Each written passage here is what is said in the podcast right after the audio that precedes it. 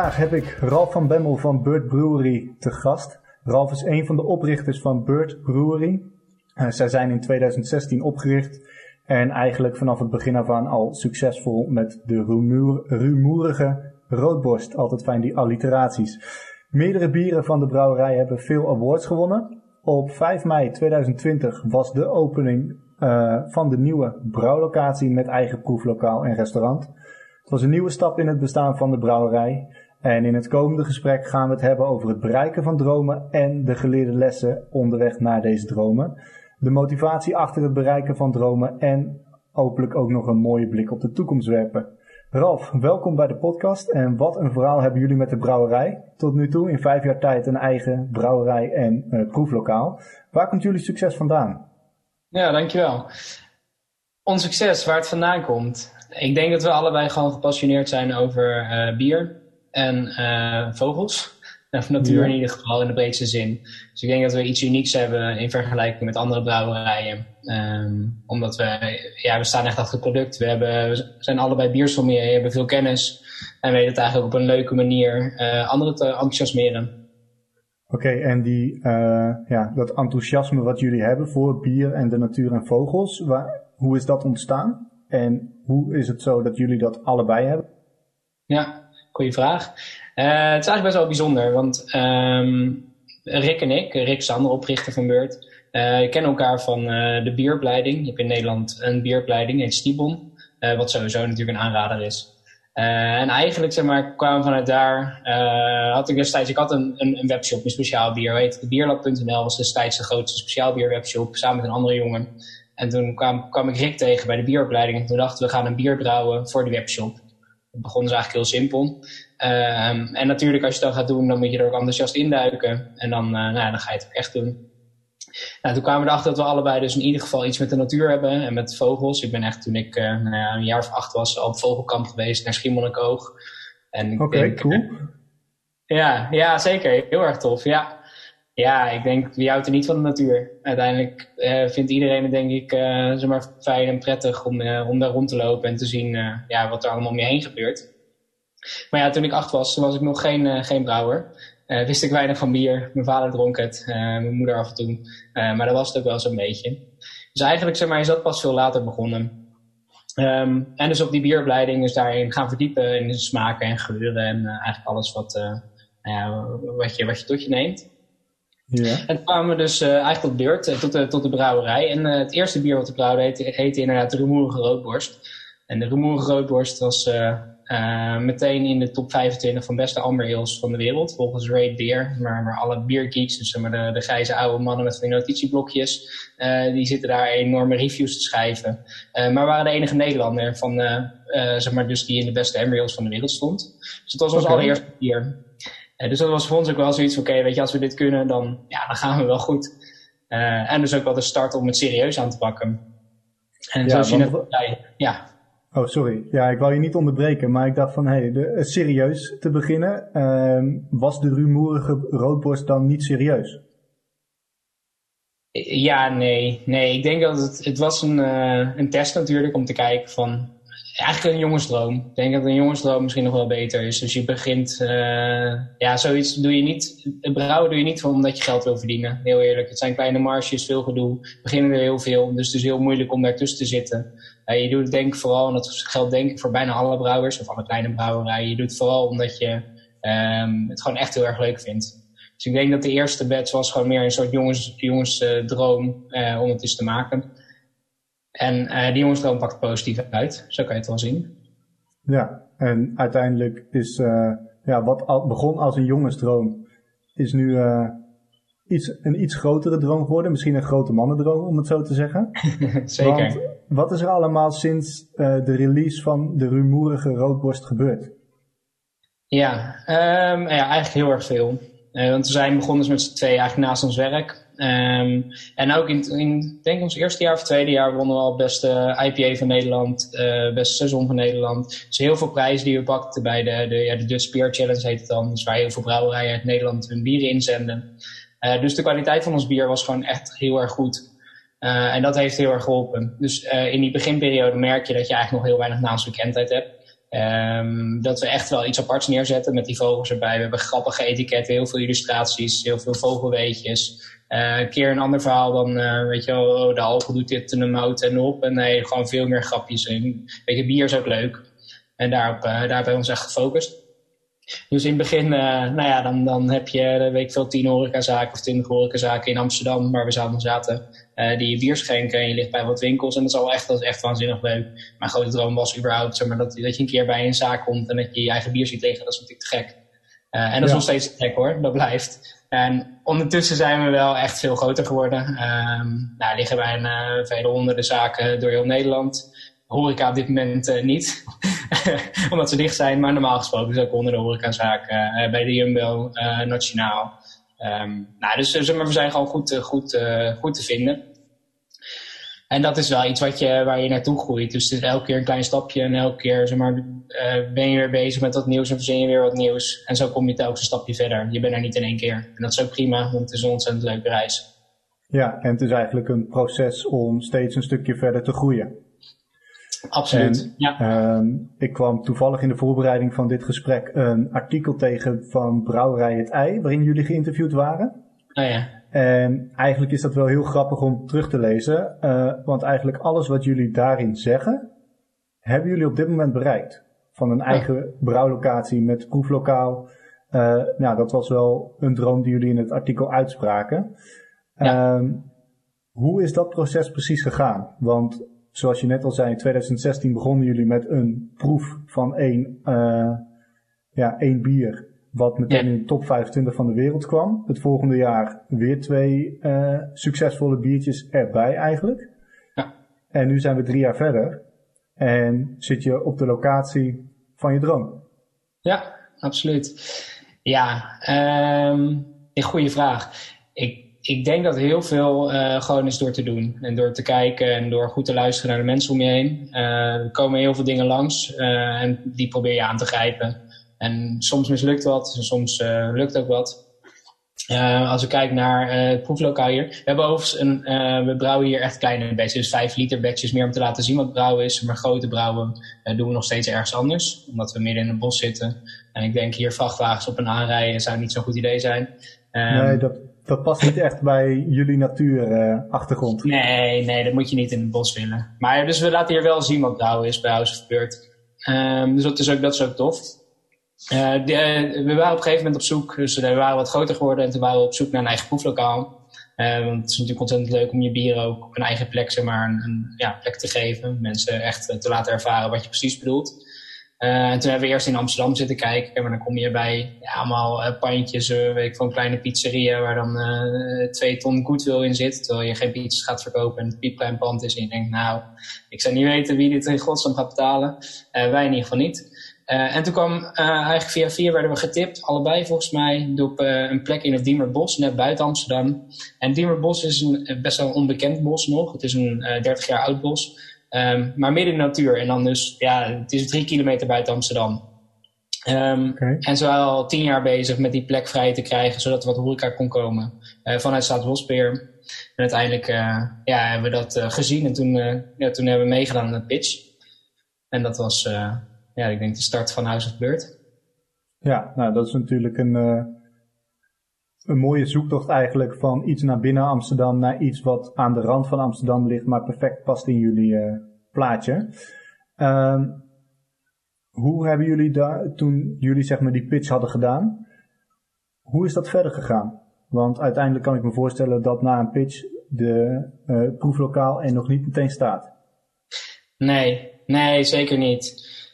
Um, nee, het, uh, um, ja, het is denk ik in het begin heel spannend. Ik denk dat iedereen het gevoel wel kent dat je, dat je ergens gaat beginnen of ergens mee gaat beginnen en eigenlijk nog niet zo goed weet hoe. Uh, dat geeft altijd zo'n zo'n zo'n soort, ja, beetje tinteling, spannend gevoel. Um, iets uh, ja, waar denk ik iedereen, iedereen wel eens tegenaan loopt. Uh, ik vind dat een heel fijn gevoel. Ik vind dat heel leuk, want het betekent namelijk dat je heel veel kansen krijgt en heel veel mogelijkheden krijgt. En zo zijn we die pits aangevlogen. Dus die pits uiteindelijk, uh, nou ja, we denken met name op onze creativiteit en op uh, onze ideeën over het bos in de combinatie met de horecazaken hebben we die uiteindelijk gewonnen. Mhm. Maar ja, dan ben je eigenlijk twee jonge brouwers met een weliswaar een groeiende brouwerij, maar nog steeds, ja, weet je, je bent nog relatief klein. En dan komt er, we hebben hier 5000 vierkante meter, dus echt een enorm perceel vrij waar je wat mee mag. Uh, gelukkig waren toevallig boven ons twee architecten. die hebben meegevraagd om, om eens over zo eens mee te gaan kijken. Um, en die waren ook enthousiast, dus die wilden ook wel ergens mee in helpen. Um, en toen zijn we gaan bedenken, oké, het is ergens in een onbekend bos aan de rand van Amsterdam. Um, we zijn eigenlijk jong, dus zeg maar, we, we, denken, we hebben een heel goed gevoel bij, anders zouden we het niet doen. Maar we willen ook nog weten zeg maar, dat anderen dat gevoel ook delen. Dus toen hebben we gezegd, we gaan een crowdfunding doen. En een crowdfunding wordt wel veel gedaan. Mm -hmm. en zo, zo ken ik jullie, onder andere. Ja, oh ja, oh, wat leuk. Ja, was, was echt waanzinnig. Uh, ik ken ontzettend veel brouwerijen ook die ondertussen een crowdfunding hebben gedaan. Het is heel intensief. Uh, maar het is ook een hele goede manier om te testen of, of jouw idee of uh, men dat ook daarmee eens is. Of dat je toevallig dacht, superleuk idee, maar dat iedereen denkt, nou, ik heb geen idee wat jij nou weer vertelt. Dat was bij ons gelukkig niet zo. Dus we hebben drie maanden lang ja, campagne gevoerd, heel veel mensen betrokken. Bij het idee van, joh, er moet daar een soort, ja, een soort ontmoetingsplek komen voor mensen die van ons bier houden, maar ook die van de natuur houden. Mensen vanuit Diemen, vanuit Wees, vanuit Blijburg, maar alle omgrenzende gebieden. Um, nou, ik ben zeg maar alle partijen die ook maar iets met het Diemerbos hebben. Dus je hebt hier de vrienden van het Diemerbos, IVN, nou, zeg maar alle staatsbosbeheer natuurlijk, de gemeente. En al die partijen eigenlijk proberen zeg maar, te kijken wat wil iedereen nou. En dat is, dat ontzettend leuk, want dan krijg je ook heel veel informatie. Ja, dus ook met die crowdfunders hebben we informatieavonden gedaan. Dat ze nou ja, zelf um, schetsen meenamen, dingen die ze leuk vonden, dingen die ze graag wilden zien. Dat ze mochten schieten op onze ideeën. Uh, dus het was zeg maar, heel veel interactie. En dat maakte ten eerste natuurlijk de, de crowdfunders heel erg betrokken bij je project. En dat is heel fijn. Um, en daardoor hebben we ook een ongelooflijk succesvolle crowdfunding. We hebben 625.000 en een beetje opgehaald. Oh, jeetje. Uh, ja, echt wel echt een flink bedrag. Uh, dat was niet genoeg natuurlijk voor het hele pand en dat was ook niet de opzet, maar het was wel een hele mooie maar, eerste stap. En zonder die crowdfunders, daar zijn we ontzettend dankbaar voor, hadden we ook zeker niet hier gezeten nu. Nee, dat kan ik me voorstellen. En uh, ik hoor in je hele verhaal, zeg maar, dat uh, je eigenlijk ideeën hebt en sommige ideeën die pakken goed uit, andere ideeën die pakken wat minder goed uit. Ja. denk je dat um, je zonder hulp van anderen, en die hulp kan ook gewoon zeggen, nou, dat idee wat je nu hebt, dat kan je beter niet doen, uh, dat je zonder hulp van anderen nooit zo ver zou kunnen zijn gekomen? Ja, absoluut. Ja, ik denk dat dat geldt voor iedereen. Ja, ik denk dat het belangrijk is als, um, nou, als ondernemer, misschien als mens, is dat je uh, goed kan luisteren. En dat je goed maar, je voelsprieten continu om je heen houdt. Dat je ook gewoon vriendelijk bent en aardig bent en oprecht bent. Maar dat je daarin wel goed kijkt zeg maar, wie daar ook om je heen staat en wie wat kan. Dus als je de kwaliteit herkent bij anderen, als je de ideeën herkent bij anderen en durft te vragen, ja, dan kom je ontzettend ver. Ja, en hoe is dat dan met uh, Rick gegaan toen in het begin? Want je vertelde dat jullie eigenlijk samen het idee hadden ooit om die uh, rumoerige roodborst te brouwen. Ja, ik blijf het een vervelende naam vinden. Ja. Uh, maar goed, dat was eigenlijk de start van jullie gezamenlijke droom. Maar had jij daarvoor ook al dan een eigen droom uh, die ongeveer in deze lijn zat? En toen je het gesprek met Rick had, dacht je, ja, dit is degene met wie ik mijn eigen droom eigenlijk kan uh, vervullen. Nee, een goede, zeg maar, goede vraag. Uh, heel uitgebreid. Ik denk niet dat ik op dat moment dat overzag. Ik denk dat je dat nooit helemaal kan overzien. Um, nee, nee. Dus ik, ik, denk meer dat je erin duikt. Of in ieder geval laat ik vanuit mij spreken. Ik denk meer dat ik erin duik. Uh, ik ontmoette hem. Hij had veel kennis over bier. Hij heeft nog veel meer kennis over bier dan ik heb. Uh, veel -hmm. meer brouwervaring daarin. Dus op zo'n manier had hij echt kwaliteiten die ik niet had. en die hebben we gewoon bij elkaar gezet. Um, en dan hadden wij niet, we hadden geen plan of geen, zeg maar, geen stip aan de horizon of allemaal niet. Meer gewoon, joh, laten we eerst even dit brouwen, kijken wat er gebeurt en dan wel mensen betrekken. een testpanel bijvoorbeeld, uh, nou, mensen in je buurt die, uh, waar je iets van kan vinden. Uh, kijken hoe het gaat met horeca, met klanten, hadden we geen ervaring mee. Hoe het gaat met retail. eigenlijk al die dingen, er zijn zoveel stukken zeg maar, die je eigenlijk zo moeilijk kan overzien. Dat ik denk dat je... nou, in heel veel gevallen beter kan denken, joh, laat het maar even op je afkomen en probeer eens continu goed te luisteren en maak dan je stappen. Dan dat je een soort uh, vijf jaren planning maakt. Dat is, uh, Dat is in ons geval in ieder geval niet het geval geweest. Nee, ik kan me ook voorstellen dat in ieder geval met jullie proeflokaal wat jullie nu hebben, dat nou ja, we zitten in de coronatijd, dat dat niet iets was, was wat jullie hebben kunnen plannen. Nee. Um, maar wat ik wel hoor is dat dus eigenlijk luisteren heel belangrijk is, maar daarnaast dat het gewoon doen en proberen. Ja. Dat dat een van de kerndingen uh, is om verder te kunnen komen. Ja, absoluut. Ja, ja. En je vertelde... Oh, sorry, ja, vertel maar. Nee, ik denk dat dat doen altijd uh, hetgeen is. Je kan het nog zo vaak in je hoofd afspelen. Um, maar uiteindelijk merk je het meestal op het moment dat je het echt doet, dat het echt gebeurt, merk je heel snel of iets werkt of niet werkt. En het, zeg maar, het continu blijven herhalen in je hoofd en continu blijven denken, zou het wel of wat als, of uh, nog een scenario uitschetsen. Um, dus niet per se slecht, maar het is uh, wel belangrijk dat je ondertussen wel echt continu stapjes blijft maken. Ja, dat je eigenlijk blijft ontwikkelen om uiteindelijk dat te bereiken wat je wilt bereiken. Ja, en af en toe even stilstaan, goed kijken. Goed, waar ben je nou eigenlijk mee bezig? Uh, een van de punten bijvoorbeeld die wij uh, nou, steeds belangrijker vinden en ook wel vonden, maar in het begin misschien wat moeilijker was, is een stuk duurzaamheid. Ja. Uh, wij hebben op dit moment ruim 60.000 bomen kunnen planten, dankzij samenwerkingen. En eigenlijk begon het heel simpel met het idee, joh, we zijn groter geworden. En in het begin, laten we het andersom. In het begin begin je met brouwen en dan heb je een paar duizend liter gebrouwen en ben je ontzettend blij als dat überhaupt wordt verkocht en als dat ergens ligt. Uh, je bent blij als je op een gegeven moment uh, nou ja, een klein beetje salaris uit kan trekken. Dus dat je in ieder geval iets hebt. En dat je niet meer van helemaal niks hoeft te leven. Uh, dus, maar dat zijn natuurlijk allemaal kleine stapjes. Um, en op een gegeven moment ben je wat groter. En eigenlijk op dat moment zijn we even stil gaan staan van... joh, weet je, wat zijn nou de waarden die je ook in je bedrijf wil hebben? En één stuk daarvan is gewoon duurzaamheid. De natuur zit heel dicht bij ons. Dus zijn we gaan kijken op wat voor manier kan je dat nou doorvoeren. Uh, dan zijn we bij uh, ja, de Trees for the Future, een Amerikaanse organisatie die plant al 30 jaar bomen. Uh, super concreet, want iedereen begrijpt wat een boom is. Dat is heel fijn. Dus zelfs een zesjarig meisje begrijpt nog wat een boom is. Um, ja. En het is een hele goede manier om weer ja, natuur op te bouwen. Er wordt natuurlijk heel veel gekapt en het is eigenlijk een hele leuke en concrete, makkelijke manier die iedereen begrijpt. Dus hebben we in eerste instantie zelf uh, 10.000 bomen laten planten als een stukje compensatie voor wat we al hebben gedaan. Uh, nou, dat voelde zeg maar supergoed. Dus toen hebben we vervolgens nog gaan kijken, eigenlijk weer gaan luisteren om ons heen. Uh, van hoe kunnen we het nou op een leuke manier verder uitbreiden. En toen zijn we gaan nadenken, zijn we met klanten in contact gekomen en die eigenlijk daar het voorstel gedaan. Als we nou voor elke liter die we tappen in hun café of hun restaurant of een horecazaak één boom planten dan gaan we op die manier, zeg maar, is dat een soort, ja, soort korting voor hun als het ware. Dus zij, gaan, zeg maar, zij hebben het dan minder over prijs, maar meer over duurzaamheidskarakter. Het geeft, voegt echt wat toe aan hun.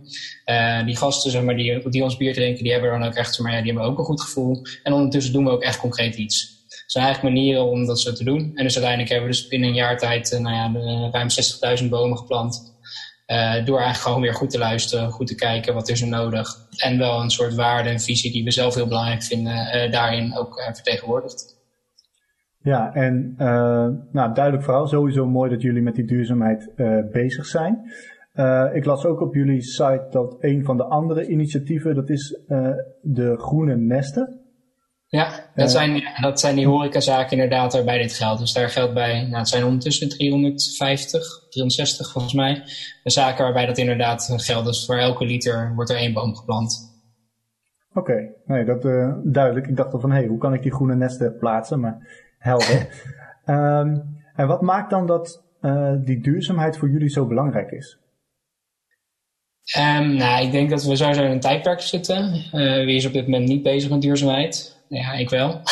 en iedereen om mij heen eigenlijk ook wel. En iedereen doet het op zijn eigen manier. Dus um, je, maakt, je probeert stappen te maken en die proberen wij ook te maken. Uh, en duurzaamheid ligt natuurlijk ook heel dicht bij beurt, bij vogel, bij natuur. Dus ook vanuit dat oogpunt vinden we dat wij best wel veel uh, te maken hebben met natuur. We gebruiken ook weer natuurproducten voor ons product. Dus eigenlijk maar, zit die natuur heel erg verweven in het hele stuk. Uh, ons proeflokaal is ook niet voor niets midden in het bos uiteindelijk. Dat is ook een plek waar we ons fijn voelen. dus duurzaamheid en natuur speelt gewoon een heel erg grote rol in, in ieder geval in mijn leven en in Rick's leven. Ja, en hoe zit dat dan op een gemiddelde dag in jouw leven eruit? Hoe is dan die duurzaamheid daarin? Um, ik eet zelf bijvoorbeeld heel veel uh, veganistisch. Ja, ik eet ook vegetarisch. Um, zeg maar, dus ik probeer op zo'n manier persoonlijk uh, daar ook wel een stap in te maken. dat geldt bijvoorbeeld niet voor het proeflokaal. Ik vind wel weer, je moet alles aanbieden. Je kan het mensen motiveren om zeg maar, dingen te doen. Um, en uiteindelijk is het ook een, denk ik, kan iedereen een, een, een stapje maken. Want ik doe ook dingen helemaal fout. Uh, of ik, uh, er zijn mensen die veel minder, uh, weet veel, afvalmateriaal hebben dan, dan ik. Bijvoorbeeld of beter een afval scheiden of noem maar. Zeg maar er zijn altijd zeg maar, stappen die ik niet doe en die anderen wel weer doen. maar ik denk dat iedereen probeert op zijn manier een stapje zeg maar, bij te dragen. Ja. dus dat is maar een stukje echt het bijdragen. En natuurlijk door nou, bomen te planten vanuit ja, de, de brouwerij. Verder uh, nou, werk ik nu in het bos. Uh, ik liet net al even het uitzicht zien, het is hier prachtig. Uh, er vliegen hier continu, nou, pluttertjes, groeneling, grote bonte spechten, echt van alles vliegt hier rond. Dus je bent eigenlijk continu, zeg maar, is dat ook om je heen, dus dat vind ik te gek. Oké, okay. nou, dat klinkt echt alsof je duurzaamheid daarin helemaal omarmd hebt, als het ware. Zeker. maar ik kan me voorstellen dat in 2015, 2016, toen jullie begonnen, dat het er heel anders uitzag. Ja, ja, zeker. En nog steeds hoor. We hebben nog steeds maar, stukken die we echt wel beter kunnen. Uh, alleen die gewoon moeilijk zijn op de grootte, zeg maar, de grootte van de brouwerij die we hebben. Of die heel erg veel invloed hebben op prijs. Uh, een voorbeeld is waar we begonnen mee zijn, is, uh, zijn Kikek-fusten heet dat. Um, dat zijn wegwerpfusten, eigenlijk plastic wegwerpfusten. Ja. Op het moment heel logisch, want het is eigenlijk de enige manier waarop je als kleine brouwerij kan starten. Dus heel veel kleine brouwerijen gebruiken dat. Um, want op dat moment, ja, je hebt gewoon nog, zeg maar, je, je kan het niet terugbrengen, niet schoonspoelen. Er is veel te veel gedoe om, zeg maar, op dat moment al retourvis te, te gaan doen. Um, maar dat is wel iets waar wij dus, nou ja, zo'n twee jaar geleden denk ik, zijn overgestapt op retourvesten. Want we konden zeg maar, dat op dat moment doen. We werden groter en het wordt voor makkelijker logistiek te regelen. Uh, en op zo'n manier uh, kan je dan wel weer echt een stap maken. Maar dat kan je niet, uh, niet van start. Nee, nee, dat begrijp ik. En ik hoor zeg maar daarin een soort rode draad over het uh, grijpen van kansen. Om jullie droom, die past eigenlijk bij jullie normen en waarden te bereiken. Uh, maar tijdens terug in dit uh, gesprek, toen had je het erover dat bepaalde zaken ook waren gebeurd waarbij je eigenlijk een kans niet gegrepen hebt of dat iets mislukte. Ja. Kun je daar eens wat meer over vertellen? Heb je een voorbeeld van een mogelijkheid die je niet hebt gegrepen of die je dacht te grijpen, maar wat ja, uit je handen glipte als het ware? Um, uh, zeker. Ik zit te denken, nou, veel voor. Ik denk dat er veel dingen zijn. En met klanten gaat het natuurlijk wel eens mis. Je doet je best, maar soms nou ja, wordt er iets niet geleverd. We moesten ontzettend aan wennen, omdat wij leven aan een groothandel en een groothandel levert ons bier uit naar klanten. Um, nou, en dat gaat gewoon best wel af en toe mis. En dat is rot. Uh, en dan probeer je het zo goed mogelijk te regelen. En dan heb je ook wel eens dat het gewoon fout overkomt. Of dat je, nou ja, dat je een keer echt een boze klant hebt. Um, nou, dat soort dingen zijn, maar dat zijn op zich logisch. Die zal iedereen tegenaan lopen. Uh, ik denk dat er ook wel is. Uh, we hebben een bier schuim in je snor genoemd. Uh, snor is een bruine rietvogel. maakt een waanzinnig vet geluid. Een soort, ja, soort nijmachine. voor de rest, ja, niet boeiend vogeltje. Je, je hebt hem op dit moment veel in de lente. Uh, mocht je een soort naaimachine horen als je langs de street loopt, het heet een snoer. Uh, deze les is van, dus op wat je onder je neus hebt, zeg maar. Gewoon wat je onder je neus hebt, ja, ja, ja. Oké. Okay. Um, maar uh, dit weet dus bijna niemand. Dus hoewel wij, zeg maar, een van onze eerste bieren waren, was schuim in je snor, zeg maar, was dus de snor als vogel was vrijwel onbekend. dus eigenlijk, zeg maar, was dat een, ook weer een reality check van, nee, het moet wel een bekende vogel zijn, hij moet wel inpassen. Um, want ook op die manier, zeg maar, uh, ja, wil je wel aansluiten en wil je wel beurt ook vertegenwoordigen. En dat kan dus niet op het moment dat, uh, ja, dat mensen de vogel überhaupt niet herkennen. Dus dat was ook wel gewoon een les, zeg maar, dat je steeds meer uh, gaat zien, oké, dit is ongeveer zeg maar, mijn kaders. En binnen die kaders kan ik doen wat ik wil, maar die kaders zijn er wel. Ja, dus eigenlijk als jullie een idee hebben wat niet uitpakt zoals je hoopt of verwacht, dan probeer je daar wel altijd de les uit te leren naar de toekomst toe. Zeker. En soms is het ook juist wel grappig. Uh, we hebben bijvoorbeeld een rumoerige roodborst. Die had er net ook even moeite mee. Uh, hebben we in, uh, in Londen, we destijds ook de, de International Beer Challenge, wonnen we prijzen en wonnen we goud met, met de rumoerige roodborst. Nou, je kan je voorstellen dat ik ging naar Londen toe, we kwamen die prijs ophalen en er stond die kerel op het podium en die zei gold medal voor uh, rumoerige roodborst. maar, internationaal is dat niet te doen. ik vind het heel grappig, dus wij moesten ook heel hard om lachen. Maar dan zou je ook kunnen zeggen, ja, misschien moet je het aanpassen voor internationaal. En ik weet, weet je, dat soort dingen, we gaan het vanzelf merken. Uh, maar dat zijn wel dingen waar je, waar je zeker in het begin niet over nadenkt. Nee, nee, dat snap ik. Je, je, probeert iets en als iets werkt, dan ga je daarna weer eigenlijk de volgende stap zetten. Ja, exact. Uh, en wat ik wel mooi vond in hetgeen wat je net zei, is eigenlijk dat het een soort uh, een trappetje is. Dus je hebt een bepaalde mijlpaal bereikt die je bewust of onbewust hebt gesteld. En dan pak je een moment van reflectie. Oké, en waar staan we nu en hoe kunnen we verder en wat moeten we vooral wel blijven doen, maar wat ook vooral niet. Ja, ja precies. Um, als je dan kijkt, hè, want ik kan me heel goed voorstellen dat de plek waar je nu zit in het proeflokaal, dat dat wel een droom is die uh, waar is gemaakt. Ja. Uh, wat als je aan iemand die jou niet zou kennen zou uitleggen wat een droom voor jou is, hoe zou je dat dan omschrijven? Wat is voor jou de definitie van een droom of van jouw droom? Van mijn droom. Cool. Um, nou, ik denk dat het eindelijk is. Uh, ben je als persoon veel groter dan een bedrijf, gelukkig. dus als ik kijk naar mijn, uh, mijn droom in het algemeen, zal die veel breder liggen. En dan gaat het gewoon om dat je geniet van de dag en dat je plezier hebt en dat je continu zeg weer lekker bezig bent en jezelf aan het ontwikkelen. Um, dus mijn droom zelf, daar hoort House of Bird en Bird Brewery heel erg bij. Want die geeft mij de mogelijkheid om heel veel dingen te proberen. Om heel veel met mensen samen te werken. En zeg maar, de ideeën die in je hoofd maar die ook te vertalen naar iets concreets. Wat, ja, wat waanzinnig is natuurlijk als, als andere mensen ook kunnen genieten van jouw ideeën. Um, dus qua ondernemerswijs uh, is, is een droom maar iets, ja, iets realiseren wat je in je hoofd had. En dat met z'n allen bouwen en de mensen om je heen gebruiken. En met z'n allen zorgen dat iedereen er blijer van wordt. Uh, en op die manier iets neerzetten waar ook echt iedereen een goed gevoel bij krijgt. Ja, nou dat vind ik een hartstikke mooie omschrijving. Uh, waar ik dan wel benieuwd naar ben, is waar dat vandaan komt. Dus waar komt dat, ja, waar komt dan die omschrijving die je hebt, is natuurlijk vrij globaal, van een plek waar uh, je bent omringd met de mensen met wie je graag werkt of bent. Ja. ja, dat heeft een oorsprong.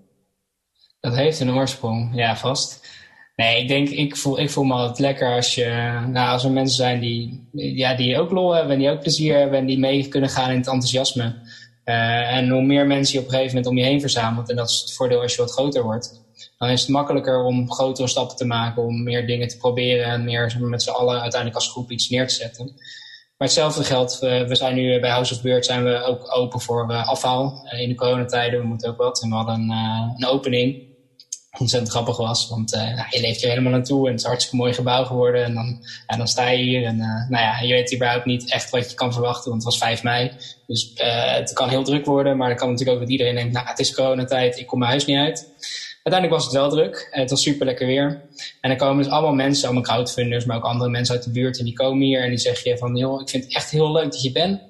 Um, maar hou het rustig en niet te gek. En je moet echt uh, wat afhalen en dan weer weg. Want handhaving dit en politie dat. En dat zijn de afspraken. En dat is waanzinnig gek. Want uh, eigenlijk zeg maar, wil je natuurlijk zeggen, joh, kom allemaal hier en ik wil het je laten zien. Maar dat, dat kan ja. ook weer. Uh, het leuke daarvan is dat bijna alle mensen, of eigenlijk alle mensen, ontzettend positief reageren. En op het moment dus dat je met hun dat gesprek aangaat en zegt, joh, ik vind het sowieso heel tof dat je er bent. Um, dan voelen ze dat ook en dan, dan, dan reageren ze daar ook op. En iedereen vond het tof, iedereen vindt het leuk om hier te zijn. En iedereen gaat ook met zo'n gevoel weer weg. En ondanks dat je ze liever op het terras hebt gezet en alle tijd hebt gegeven en alle aandacht, dat kan dan niet. Krijg je dus, ondanks dat, krijg je nog steeds een ontzettend grote groep van mensen die je wel en niet kent. Um, ja, die, uh, ja, die, zeg maar, die hierheen komen. En dat, ja, dat geeft mijzelf ook weer een gevoel. Dat is echt ja. een droom. Ja, nee, dat snap ik. En dat gevoel dat wil je natuurlijk verder uh, uitbouwen eigenlijk.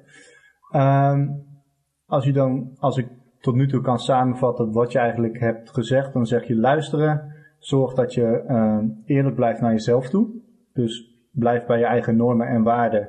Kijk onderweg in het proces ook waar je vandaan bent gekomen. En pak die momenten eigenlijk om uh, even tot rust te komen en te kijken, oké, waar wil ik nu verder naartoe? En waar vooral niet. Um, zit ik even te kijken van wat, wat motiveert jou dan? Wat zorgt ervoor dat jij straks weer die volgende stap kan nemen? Um, goeie vraag ook. Ik zit te denken, ik denk dat uh, de volgende stap nemen automatisch gaat. Dus je bent bezig, er lopen continu processen en dan gaat, er gebeurt continu iets. Dus het is zelfs niet meer, zeg maar, het is eerder een trappetje wat, je net, uh, wat jij net zei, zeg maar, de samenvatting. Er lopen continu dingen en op een gegeven moment sta je weer even stil en dan kan je weer kijken. Maar die processen, ja, die zijn niet echt tegen te houden. Zeg maar, zie je het als een soort uh, golf die continu zeg maar, op en neer gaat. En daar moet je wel meegaan en af en toe heb je even tijd om te kijken. Uh, maar verder maar, is het niet dat je nog heel bewust weer de volgende stap maakt. Of tenminste, die stappen gebeuren sowieso en je kan ze maar bewust een beetje sturen.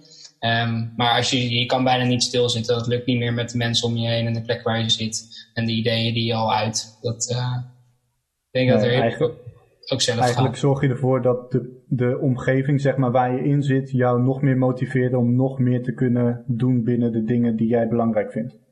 Ja, dat denk ik, ja. En als je nou terugkijkt, hè, en dan bedoel ik uh, dat Ukkie van uh, 8 op Schiermonnikoog die voor het eerst uh, op vogelkamp ging. Ja, zeerukken noemen ze dat. Vind ik nog steeds een bijzondere benaming. Sorry, hoe noemen ze dat? Zeerukken.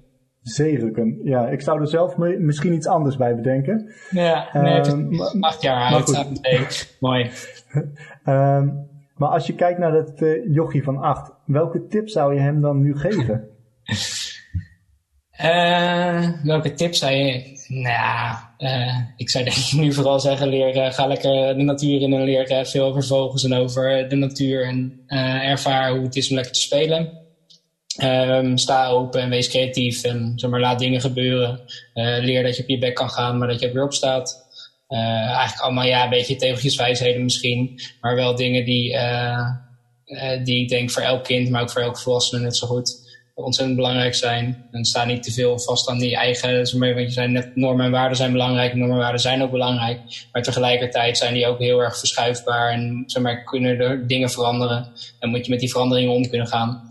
Um, dus ik denk dat als je, als je een kind laat die lekker gaan, laat die lekker spelen, laat die ontwikkelen. Uh, en ik denk, als kind was ik al vrij eigenwijs en had ik een eigen visie, een eigen, uh, ja, gewoon eigen ideeën. Um, en ik denk dat je dat ook lekker moet laten gaan. En dan komt er vanzelf, als je maar gewoon uh, positief in blijft staan en een beetje enthousiast blijft, dan komt er wat moois uit. Ja, nee, dat vind ik een, uh, vind ik een heel mooi advies aan uh, jouw vroegere ik en hopelijk ook naar de mensen die nu met kinderen zitten die niet weten wat ze ermee aan moeten. um, ik zeg niet dat bij iedereen merkt, hè, bij alle kinderen. Nee, dat, dat moeten we wel nuanceren inderdaad. um, Ik zit heel eventjes ook naar de tijd te kijken, want uh, we werken nu met Zoom en die zegt maximaal 40 minuten. Ik weet niet of je ook een tijd in je scherm ziet. Ja, ja zeker. Oké. Okay. Nou goed, ik denk dat we het misschien wel kunnen afronden zelfs binnen die tijd. Um, als we even kijken naar de toekomst toe.